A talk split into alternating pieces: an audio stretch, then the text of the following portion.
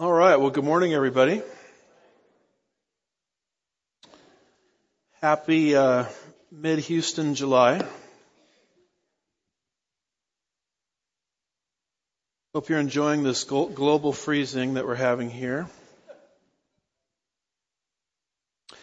Yes, let's take our Bibles if we could, open them to the book of Genesis, chapter 21, verse 24. Lord willing, we're going to try to finish the chapter today course, by this time I have no credibility when I say that, but you gotta have some goals in life. The title of our message this morning is a divine down payment. A divine down payment. We have been uh, studying the life of Abraham as we've been moving verse by verse through the book of Genesis. Abraham, of course, being such a big deal in the Bible, and the reason uh, he is so significant is, um, let's see, I'm looking for the remote control that's supposed to raise this. Do we have that anymore? I guess it's, I guess I should have figured that out before I got up here, shouldn't I? Anyway, it's of no consequence. I just have kind of a large torso and sometimes, uh, oh look at this, Brother Jim to the rescue. Praise the Lord. Oh, it was covered up by my papers. Get that. Thank you, sir. May I, should I raise it more? no, we're good. Yeah. There we go. Someone needs to write a book on what they don't prepare you for in seminary. But we've been studying the life of Abraham because it's through Abraham that a special nation is going to start called the nation of Israel. And through the nation of Israel, God has purposed to bless the world, not the least of which is the coming of Jesus. You know, it's kind of interesting that Christianity cannot explain its existence without Israel. If you don't have Israel in the equation, you have no explanation for Christianity. Israel can explain its existence without Christianity. But Christianity knows no similar luxury. So the reason we're going through the book of Genesis meticulously as we have been is it's the foundation for everything that God is going to do in human history. It's the foundations of the blessings that we now bask in in the, in the year 2022. And we now come to a part in the story with Abraham where Abraham enters into a covenant with Abimelech. Abimelech we've run into before in Genesis 20. Uh, Abimelech was the individual that Abraham lied to. He lied and he said Sarah was just his sister. Abimelech took Sarah into his harem and God intervened. God spoke. It scared the daylights out of Abimelech to the point where he returned Sarah to Abraham untouched, unmolested, as we should, we could say. And Abimelech's only real question to Abraham was, how come you didn't tell me the truth? So Abraham is a man who has been, uh, shall we say, telling a few tall tales, uh, fibs, half truths, and yet Abimelech still recognizes that God is blessing Abraham. Why is God blessing Abraham in spite of the fact that Abraham is going around and his obedience is not perfect? Well, it's the same reason God blesses you. Amen. And God blesses me. He does not deal with us on the basis of merit. Praise God for that. But he deals with us on the basis of what? Grace or unmerited favor. And Abraham had received something from God that goes all the way back to Genesis 15. It's called the Abrahamic covenant. A covenant coming from God to Abraham. There is no other nation in the face of the earth other than Israel that has received such a thing.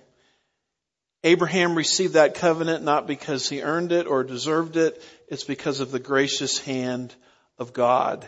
And Abimelech is going to recognize this and consequently he is going to want to enter into a covenant with Abraham. So as we look at the Abimelech story, here's the outline that we're going to follow. And you'll notice there in verse 22, Abimelech's recognition. It says, no, it came about at that time that Abimelech and Phicol, the commander of his army, spoke to Abraham saying, God is with you. Abimelech, as we've tried to explain, is not a, what we would call a proper name. It's more like a title of somebody very similar to how you would use the word Pharaoh. Not a name, but a, but a title. And we also run into the commander of Abimelech's army, a man named Phicol. And it's interesting here that Abimelech pays Abraham a tremendous compliment. He says, God is with you in all that you do. I can't think of a greater compliment to be lavished upon a child of God by the world than that. That type of compliment you'll see many times in scripture coming to men and women that God uses strategically. In the Joseph story, which we hope to get to eventually, hopefully before the rapture, in Genesis 39 verse 3, it says, Now his master saw that the Lord was with him, Joseph, and the Lord caused all that he did to prosper. Joseph's master could look at Joseph and he could say, you know, there's something very unique about you. Something very different. And this served for Joseph's promotion. The same kind of thing is said about Daniel. In Daniel 6 and verse 3, it says, Then Daniel began distinguishing himself from the commissioners and the satraps because he possessed an extraordinary spirit and the king planned to appoint him over the entire kingdom. As I was looking at these verses, the question I was asking myself is, could that be said of me? Could that be said of you? Does the unsaved world, people that don't know Jesus, do they look at you and do they see something supernatural about you? I think that is what is meant when Jesus said in Matthew 5, verse 13, you are the salt of the earth. And think for a minute what salt does. Does not salt create thirst? In other words, our lives should be so guided by the Holy Spirit as God's people that even unsaved friends, family workers, co-workers should be able to look at our lives and say, you know, there's something supernatural about you. Something different. Your, your character is different. And when you're under stress, like the rest of us, you don't react like the rest of us do. You don't seem to laugh at the same jokes that we laugh at. Your character is completely and totally different. That makes me thirsty for wanting to know more about what you have and I don't. See, so many times um, we train ourselves to give an answer of what to the unbeliever. Here's what I know. When in actuality, the right question and answer should be, who do I know? You don't, want, you don't need to know what as much as you need to know who. You need to know Jesus because Jesus' life in me makes me different. He makes me unique. And you can have the same thing. So there is sort of an evangelistic purpose as we continue to walk with God the unsaved world is taking note. You, have heard that expression, um, you may be the only Bible someone ever reads. There are many people that will not read the Bible. They will not darken the door of the church. But God has given them a Bible through your life and your presence among them. And are we drawing people to Jesus simply by walking with Him? This uh, recognition leads to a request. You see it there in verse 23. It says, Now therefore swear to me here by God that you will not deal falsely with me or with my offspring or with my posterity, but according to the kindness that I have shown to you, you shall show to me to the land which you have sojourned. This probably took place, as the Bible says, in a place called Gerar, uh, which would be basically to the south there of the nation of Israel. And you'll remember that when um, Abimelech back in chapter 20 had sent Abraham and Sarah unmolested on their way, he basically told Abraham, here's my land, dwell wherever you want. You'll see that in Genesis chapter 20 verse uh, 15. It says Abimelech said, behold my land is before me or before you, settle wherever you please. And Abraham did that. And consequently, as a result of God's grace to Abraham and the Abrahamic covenant, Abraham had become sort of a nomadic power to the point where it actually got Abimelech's attention. And it's interesting that Abraham became powerful in this sense, even though he had lied his way into a situation. That shows you that the Abrahamic covenant that he had received is what we would call unconditional. We've given there on the screen the arguments for its unconditional nature. It doesn't rest on the performance of Abraham or its descendants for fulfillment. It rests totally upon the grace and the promises of God. Dr. Arnold Fruchtenbaum says the basis of the request was, but according to the kindness I have done unto you, you shall do unto me and to the land where you have sojourned what this shows is that the Abrahamic covenant, Abraham had become a chieftain, a nomadic one, but a chieftain nonetheless to be feared by the local city kings of the city states. They recognized that God was with Abraham, but Abraham had been deceptive once before. That was the paradox that Abimelech faced. God was with Abraham, but Abraham was deceptive. It was a contradictory element that called for a binding treaty. Abimelech saw the unconditional hand of God on Abraham's life and consequently Abimelech himself wanted to enter into a covenant, if, uh, if we can put it that way, with Abraham. So we see Abraham's response there in verse 24. Uh, verse 23, Abimelech requests, deal with me fairly. And what does Abraham say in verse 24 by way of response? I swear it. Abraham made a promise, I'll deal with you fairly. That in and of itself could have ended the discussion. Because Abraham, although he was problematic, was very sincere in what he was saying here. There is a New Testament teaching that Jesus gave in Matthew chapter 5 verses 33 through 37 where he said, again you have heard that the ancients were told you shall not make false vows but shall fulfill your vows to the Lord. But I say to you, make no oath at all either by heaven for it is the throne of God or by earth, for it is the footstool of his feet, or by Jerusalem, for it is the city of the great king. Nor shall you make an oath by your head, for you cannot make one white hair or black.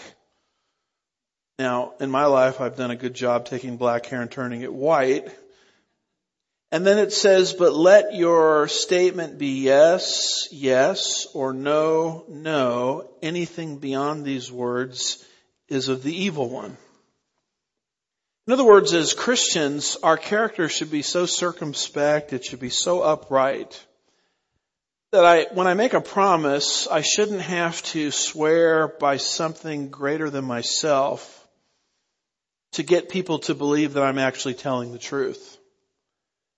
A lot of people will say, I, I swear, I, I, promise to do this, I, I swear on my mother's grave, and all of these kinds of things.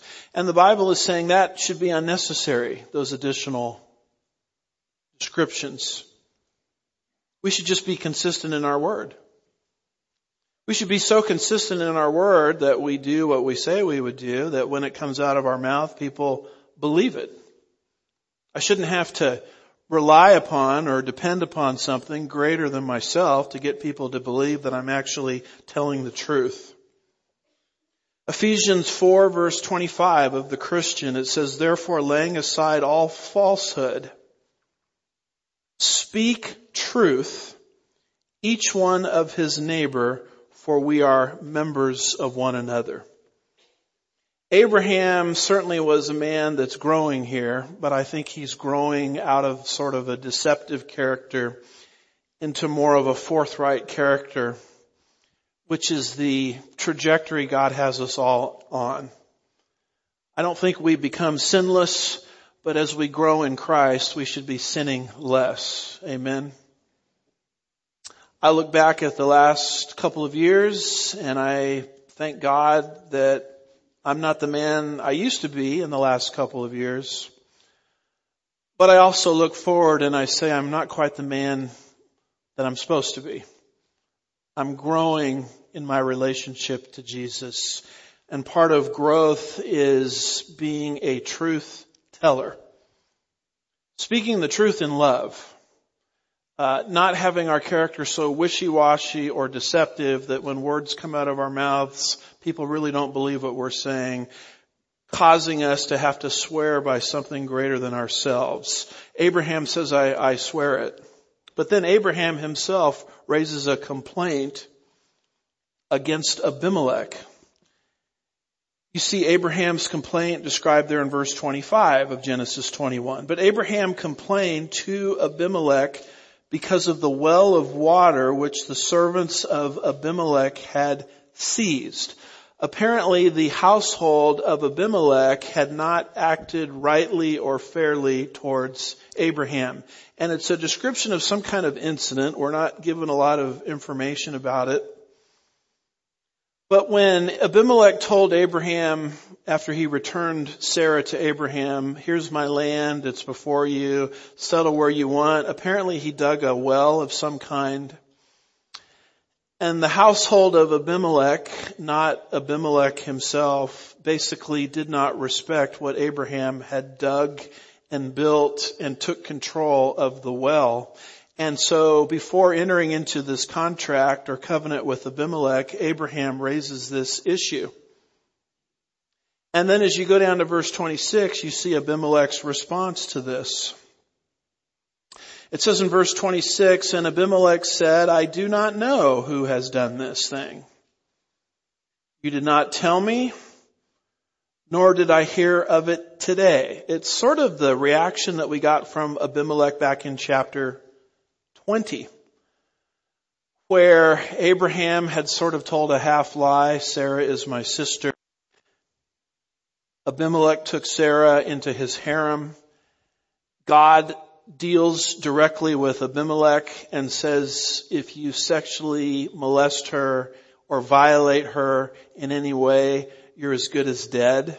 And Abimelech uh, wants to be right with God. And he returns Sarah and he rebukes Abraham and he says, why didn't you tell me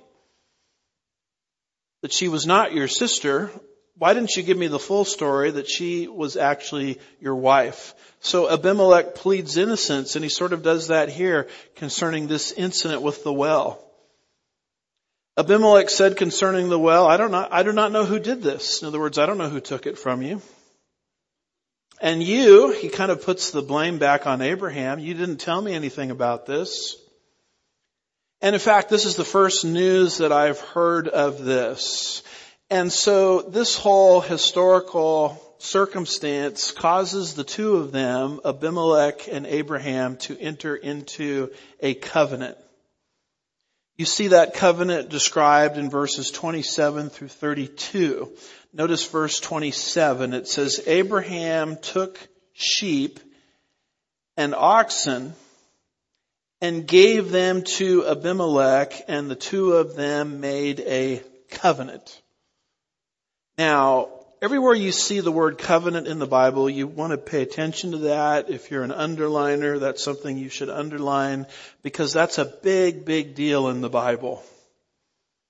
It's a legally binding contract. The word for covenant is the Hebrew word berith. And here, this is a covenant of peace between Abraham and Abimelech. Uh, you see that back in verse 23 where Abimelech recognizes the hand of God in Abraham's life and simply wants peace with him. And it's also a covenant of justice.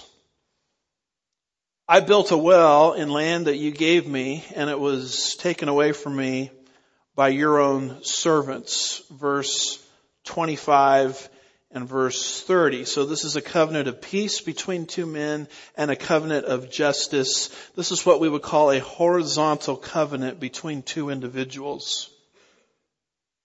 That type of covenantal arrangement is very, very different than all of the covenants we've read about thus far in the book of Genesis. Those covenants are vertical. Coming from God to man. Noah received a covenant like that called the Noahic covenant in Genesis 9. Abraham himself received a covenant like that coming from God to Abraham in Genesis 15. Those covenants are unconditional. They rest completely and totally upon God's shoulders to fulfill what he said he was going to do. But this covenant is a bit different because it's horizontal, not between God coming to man, but between two individuals. And normally this kind of covenant would be enough, but Abraham in this arrangement actually goes a step further and he offers sheep and oxen to Abimelech as a testimony that he actually dug that well that Abimelech's servants had taken. And we continue reading about this covenant dropping down into verse 28. It says, then Abraham sent or set seven ewe lambs of the flock by themselves. So just to show his sincerity on this concerning the fact that he really did dig this well, he uh, takes by themselves seven ewe lambs. The number seven is interesting to me because that most likely is the number of completion. A lot of the things in the Bible revolve around different numbers. For example, when Jesus in his first miracle turned the water into wine at a wedding at Cana of Galilee, it says there in John 6, now there were six stone water pots set there for the Jewish custom of purification containing the 20 or 30 gallons each. Jesus operating around this number six, the world was created in six days and then he does a miracle which you could argue is an addition to six to seven. So seven is probably selected here because it's biblically the number of completion. And Abimelech then asks a question. You see that there in verse 29. It says, Abimelech said to Abraham, what do these seven ewe lambs mean, which you have set by themselves? And verse 30 is the answer. It says, He said, You shall take these seven ewe lambs from my hand so that it may be a witness to me that I dug this well. I really dug this well. This well was given to me on the property that you said I could dwell on. And it was taken to me, it was taken from me against my will by your servants, and it is true that you probably don't know exactly how and why and if your servants did that, but just to show you that I'm not telling a tall tale this time around. I told you a tall tale back in chapter 20. I'm not, I'm not telling you a tall tale here. I'm very, very sincere. I'm going to offer you or give to you these seven ewe lambs. Notice the growth in Abraham. I mean, he's moving away from just being uh, sort of a half-truth teller to a person who wants to be a person of sincerity. Uh, he wants to be understood that way. Know, when I speak, it's the truth. And may the Lord help us grow in this area. Uh, we shouldn't be people of deception. We shouldn't be people that say one thing and mean another. We should be people that when we speak, um, you can tell that the person is speaking directly from their heart. And when you go down to verse 31, you see the geographical locale where this covenant was entered into. It says, therefore he called the place Beersheba. Beersheba is interesting. It has a Hebrew meaning. Arnold Fruchtenbaum says verse 31 records the result. Wherefore he called the place Beersheba in Hebrew, the name comprises two words, Ber Shiva, literally meaning the well of seven. Why seven? Because seven ewe lambs were given by Abraham demonstrating to Abimelech his sincerity. The figure of seven comes from the seven lambs. The reason given is because they swore, both of them, not only does the word Shiva mean seven, but it also comes from the root, which means to swear, because they swore an oath. Therefore, Beersheba carries the meaning, the well of seven, because of the seven ewe lambs, the well of the swearing, because there they swore an oath. So this name Beersheba, that's where it comes from, this seven ewe lambs that were given and it comes from the, the swearing, the, the, the sincerity, in other words, that one exhibits when they enter into a covenant with their fellow man. Whereas Beersheba, um, it's south of the nation of Israel. The Bible, as you go through it, will use the expression from Dan to Beersheba. Dan is in the remote north of the nation, Sheba down south, and so when someone says from Dan to Beersheba, they're basically talking about the totality of the nation of Israel. It's like when someone says, I believe the Bible from Genesis to Revelation. They're not just saying, I believe Genesis and I believe Revelation, but I believe everything in between. That's what that expression from Dan to Beersheba means. It's, used as sort of a euphemism from this point on to describe the totality of the nation of Israel. And it is at this time that Abraham owns a token of everything God promised. Remember what God promised to Abraham all the way back in Genesis 15. He says, I'm going to give you a tract of real estate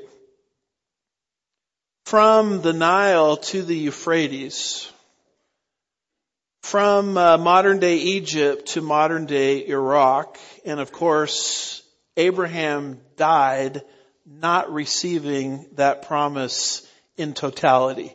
That promise awaits the future millennial kingdom where God will make good on his word. But you'll notice that what God does is he gives to Abraham a token, a very small portion of the totality of everything that he has promised.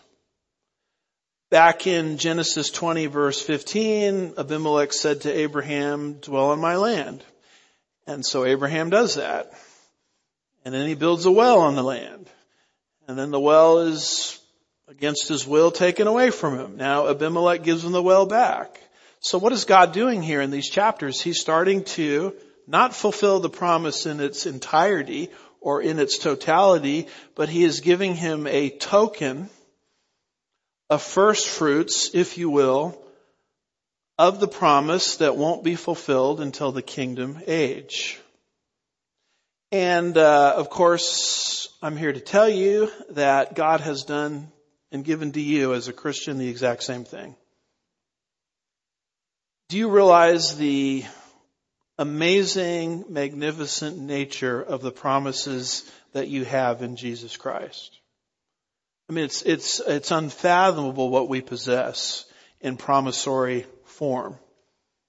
It says there in 1 Peter chapter 1 verses 4 and 5, to obtain an inheritance which is imperishable, undefiled, and will not fade away. It's being reserved in heaven for you. Well, how do I know I'm going to get this inheritance? Verse 5 says you're going to get it because you're currently being protected by the power of God. Through faith for a salvation ready to be revealed in the last time. The human mind cannot even comprehend the level of promises that God has made to us. It's an inheritance that can't be stolen. You can't lose it to credit card fraud or identity theft. You can't lose it to inflation. You can't lose it, see your wealth disintegrate because of pain at the pump or job layoffs. It says it very specifically that it's an inheritance reserved in heaven for you which is imperishable. And currently you're being protected by the power of God until you receive it. Is God actually going to execute what he said he was going to do? Well, the book of Philippians chapter 1 and verse 6 says, he who began a good work in you will what?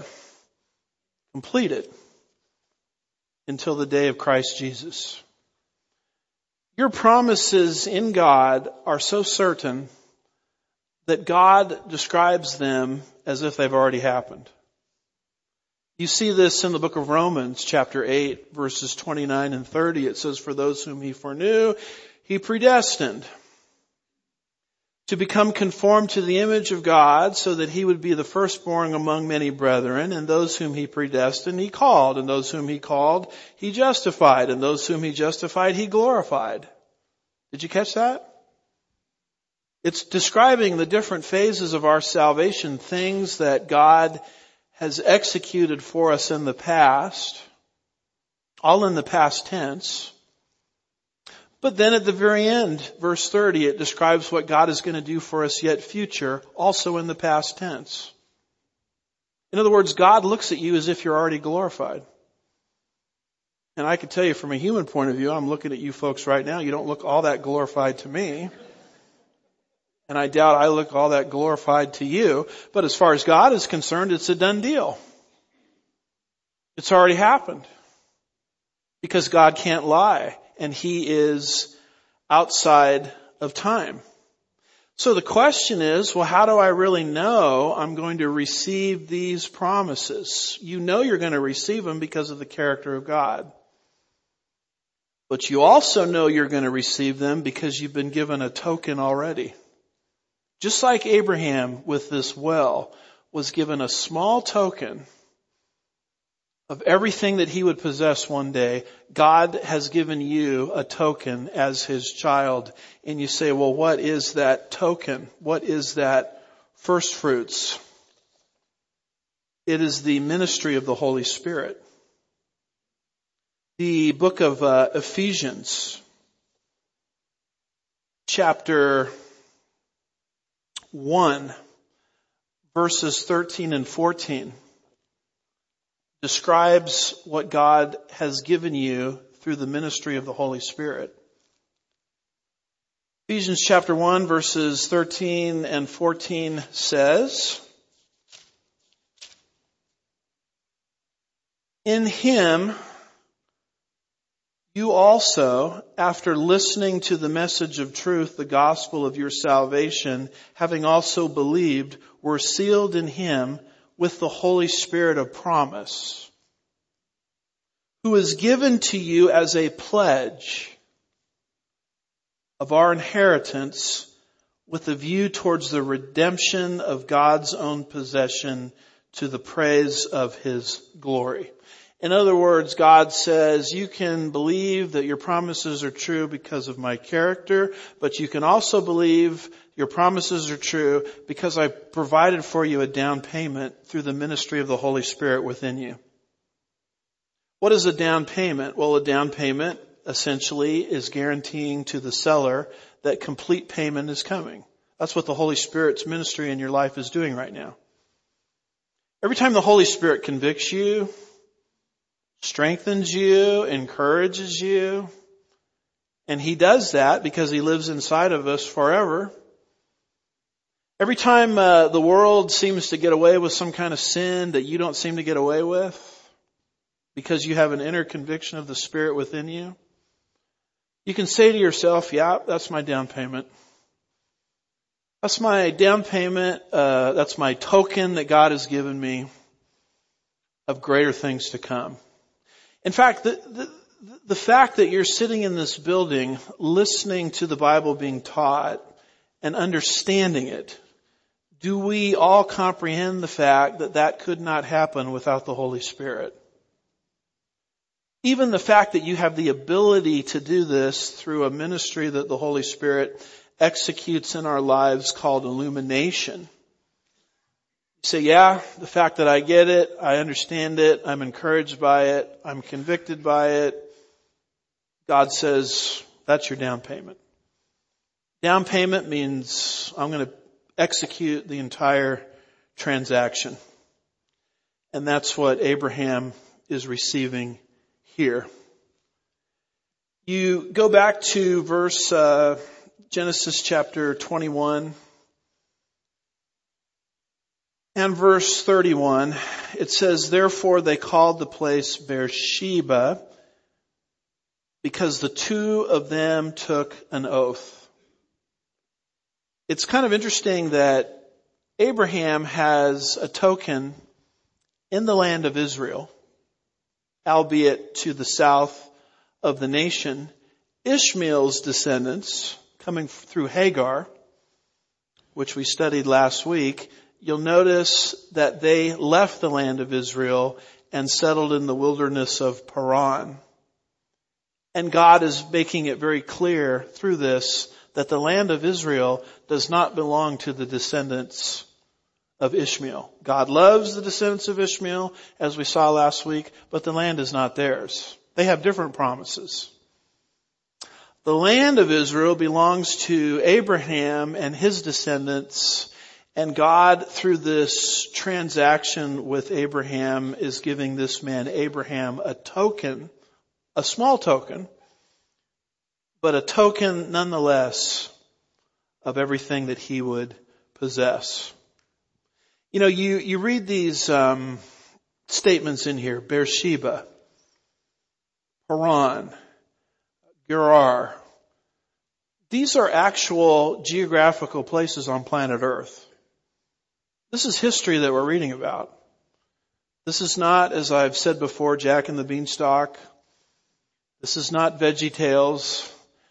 This is not the fairy tale of the month because a lot of people will dismiss the Bible as just being a, you know, a nice book of uh, fiction. That's not the way the Bible reads.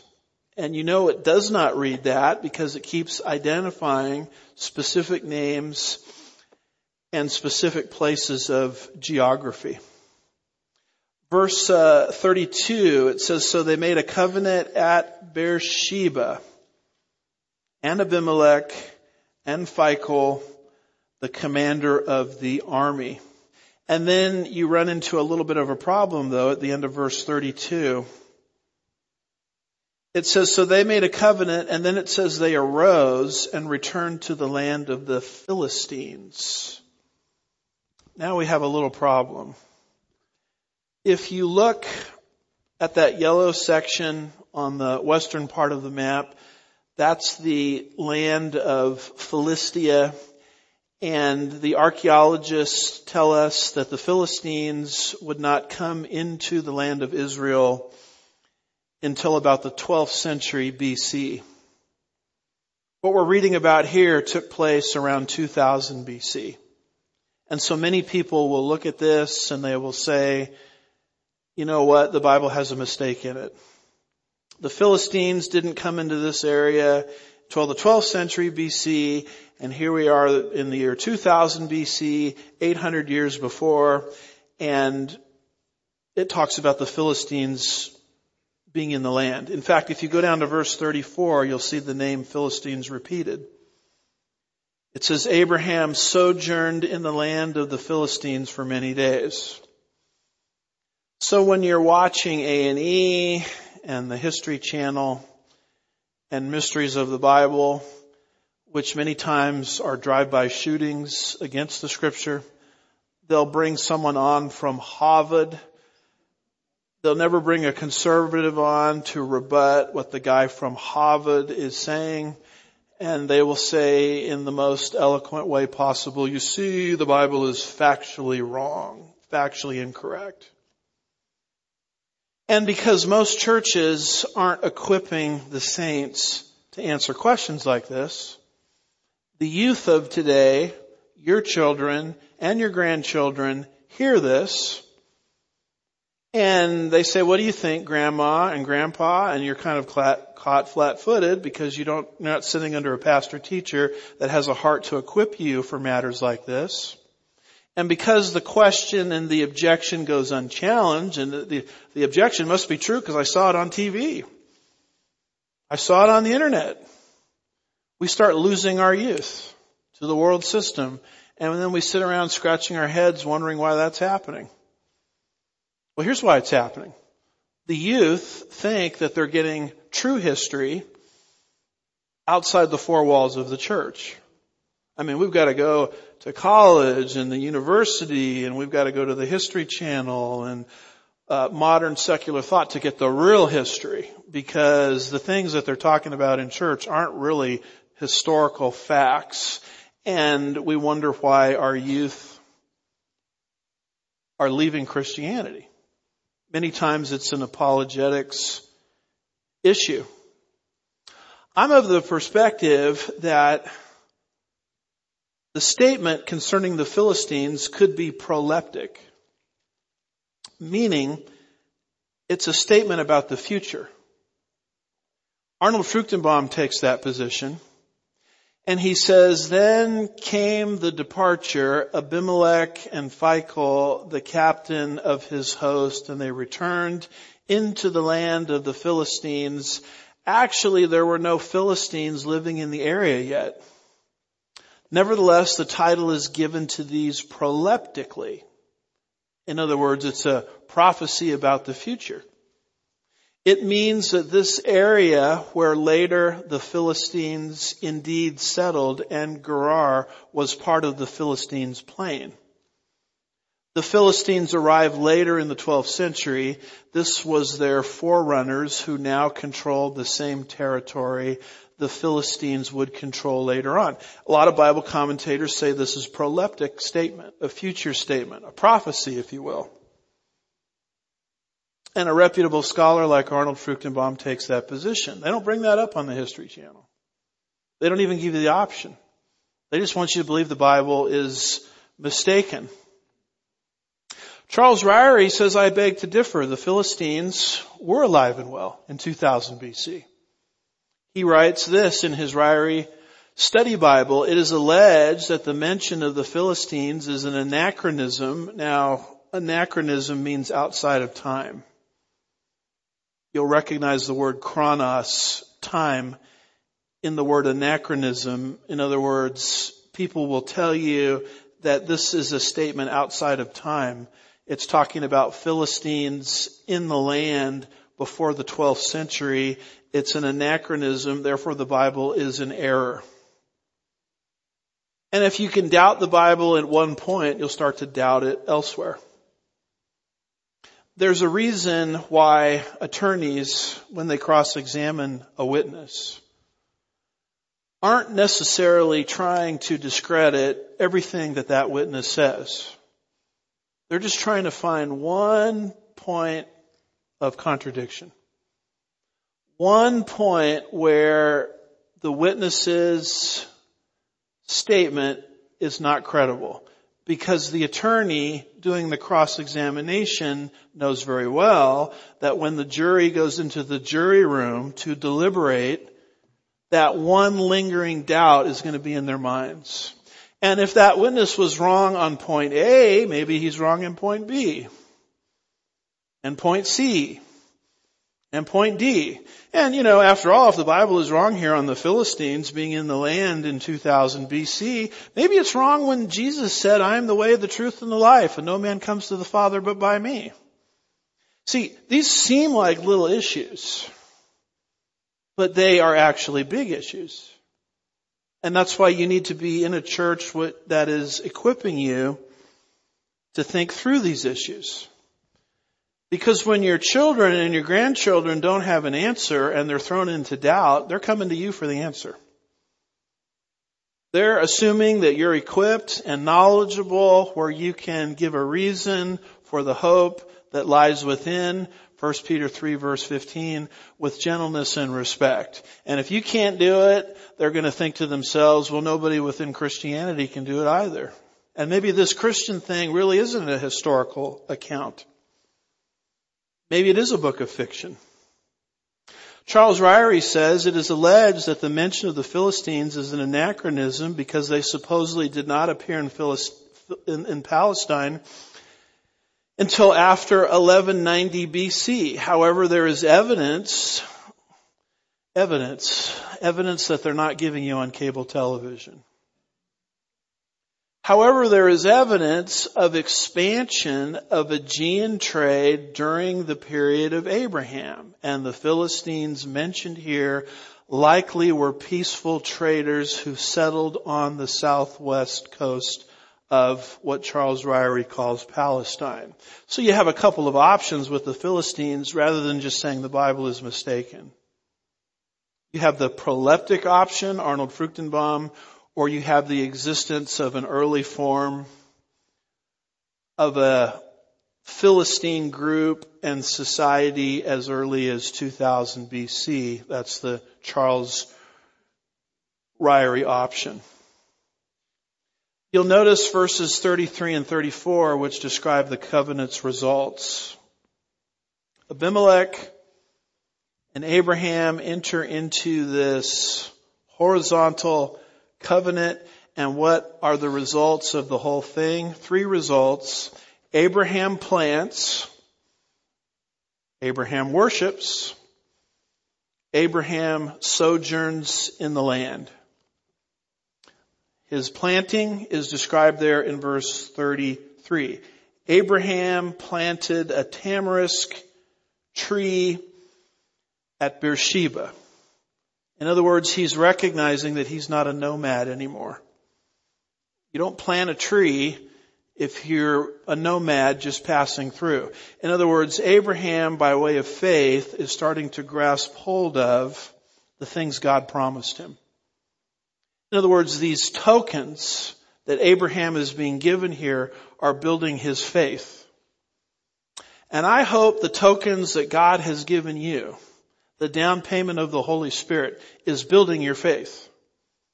Every time the Holy Spirit is ministering some way, somehow in your life, your faith is growing and you're saying to yourself, you know, if God, if God made good on the down payment, He's going to make good on everything.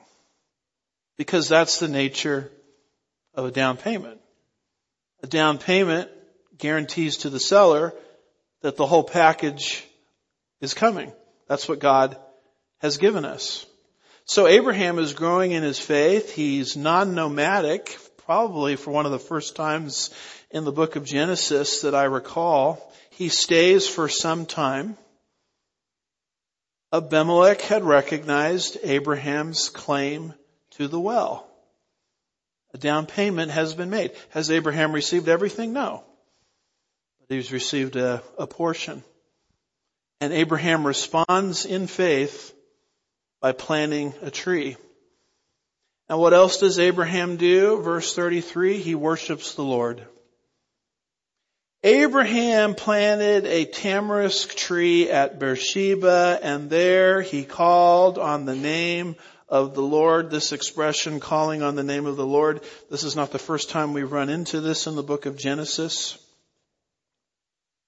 You can find it all the way back in Genesis chapter 4 and verse 26, where the descendants of Seth were calling upon the name of the Lord. What is Abraham doing here? He's worshiping. And what is worship? Jesus said in John chapter 4 and verse 24 that we should worship the Lord in spirit and in truth. That's what worship is.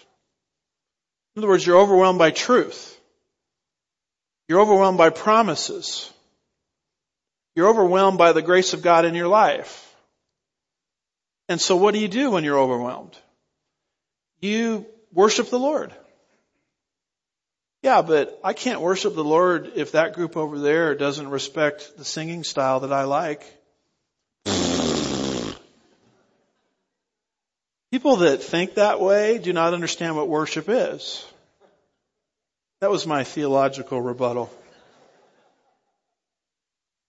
Worship is a response to truth. It has nothing to do with preferences. It has to do with a response of the heart to what God has shown you. And when you begin to understand it, it doesn't matter if they do it with an organ, do it with a piano, do it with drums, do it with a guitar, or maybe they're just lousy musicians and we just scrap the music and let's just do it a cappella. Doesn't matter if it's a hymn, it doesn't matter if it's a more contemporary version of a song as long as the words are biblically faithful. All of that is irrelevant in the subject of worship. Because people that get into this discussion and debate and schisms about this, if you ask them, well, what is worship? Most of them couldn't even tell you. It's a response to truth. I mean, musical style is not even mentioned here.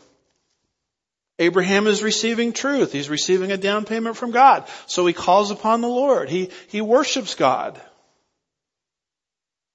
And of all the people that should be worship focused in its right sense, it ought to be us. Because we know personally the creator of the world, Jesus Christ. And we know personally the redeemer of the world, Jesus Christ. You come into the church of God to worship God and the mind should not be filled with one style versus another. Your mind should just over, be overwhelmed with the fact that Jesus created the world and redeemed the world and He redeemed you. I just want to worship the Lord. I want to praise the Lord because worship is a response to truth. How is Abraham responding to truth? You'll notice there in verse 23,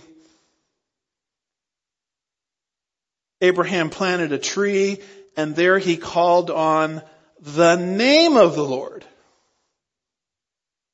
The name of the Lord. Is, I know I'm not a singer. Is a strong tower. The righteous run into it. They are safe. Andy, you need to know where your gifts are and where they're not. But that's Proverbs 18 verse 10. The name of the Lord is a strong tower. The righteous run into it and are safe. Uh, Peter said in Acts 4 verse 12, there is salvation in no one else, for there is no other name under heaven that has been given among men by which we must be saved. You notice that Abraham's worship experience was not sort of this soft, non-theologically based response. He's worshiping God as he is. The name of the Lord. What is the result of this covenant? He's planting because he's believing these promises. He's worshiping the name of the Lord And before I give you the third and last one, I need to draw your attention to the end of verse 33. There he called on the name of the Lord, the everlasting God. unlike creation, God is forever. Does God really deserve our worship? Yes, because we are finite and He has always been. The name of God here as it's used in Hebrew is El Olam. Psalm 90 and verse 2, it says, before the mountains were born or gave birth to the earth and the world, even from everlasting, that's Olam, to everlasting, hey, that's Olam twice. You are God. I mean, does God really deserve my worship? Does He really deserve my praise? Does He really deserve me calling upon Him? Yes because he is the creator and we are the creation. Romans 16:26 Paul calls him the eternal that's the Greek word aionios God. Charles Ryrie says the everlasting God Hebrew El Olam an original form meaning the God of eternity. And as we go through the book of Genesis, I hope you're paying attention to the names of God. Because as you grow in your understanding of the names of God, you'll understand the nature of God. And the character of God. I mean, one name we ran into in the very first verse is Elohim. It's a name that speaks of His power. It's the perfect name to use in the creation account because through His power, the heavens and earth came into existence. You get to Genesis 2. Another name that's used of him is Yahweh. That's relational. He wants to have a relationship with us. What a great name to use in Genesis 2 because it's talking about his relationship with Adam and Eve in Eden. So he is all powerful, Elohim, and he wants a relationship with us, Yahweh. Back in Genesis 16 verse 13, he's called El Roi, which means you are the God who sees. He sees everything.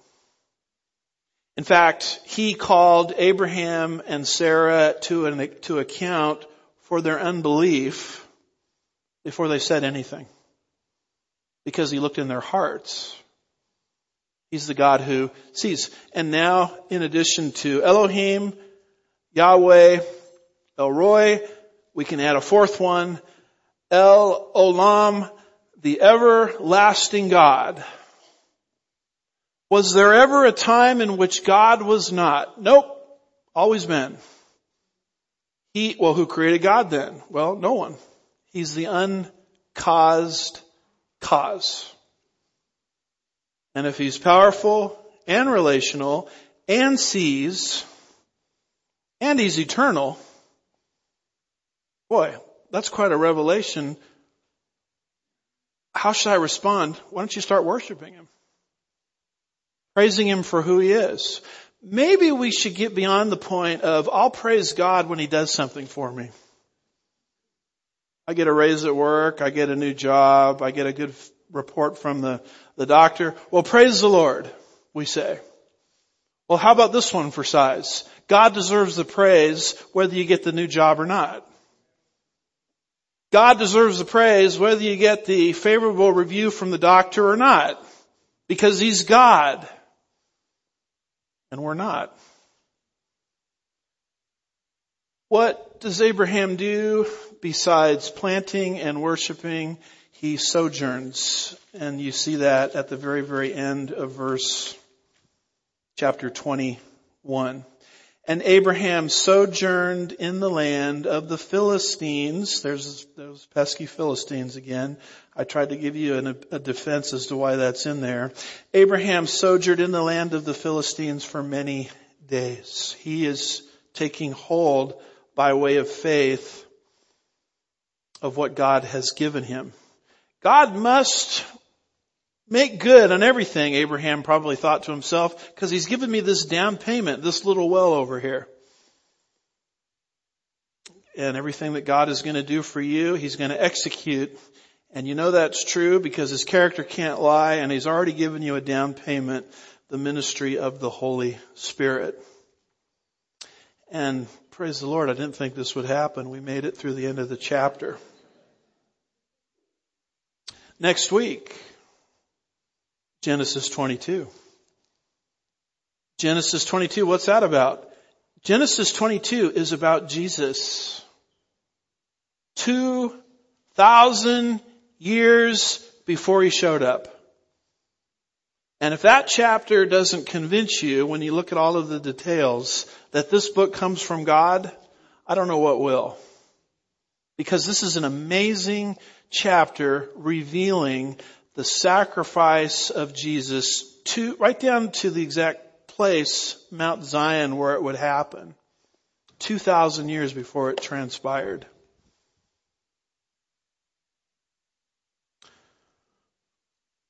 Which of course leads us into the gospel. We don't like to conclude our services without mentioning the gospel, how to know this God.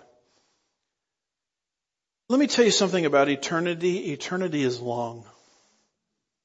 It's a long time. Now, you didn't exist for eternity.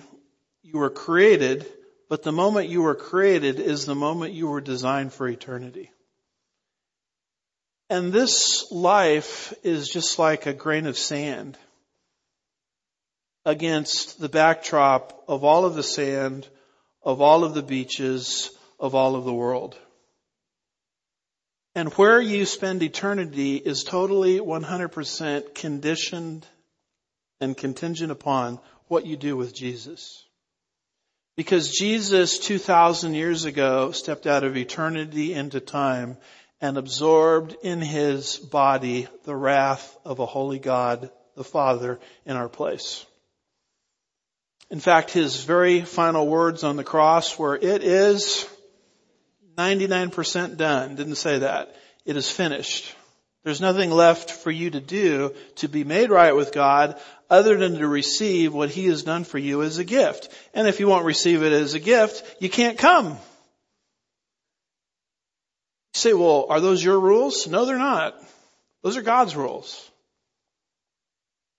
How do you receive a gift from God? Romans 4, 4 and 5 says there's only one way to receive a gift of God, which is to believe, which means to trust, to rely upon.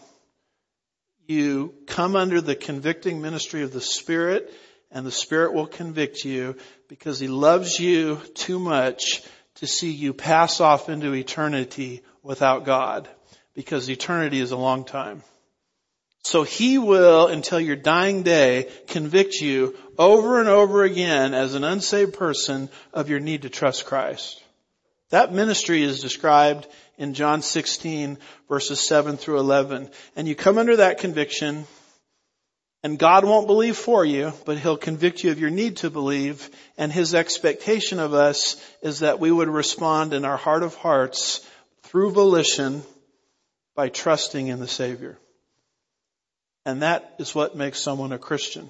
It is a one-step process. You do not have to walk an aisle to receive this, join a church to receive this, fill out a card to receive this, give money to receive this.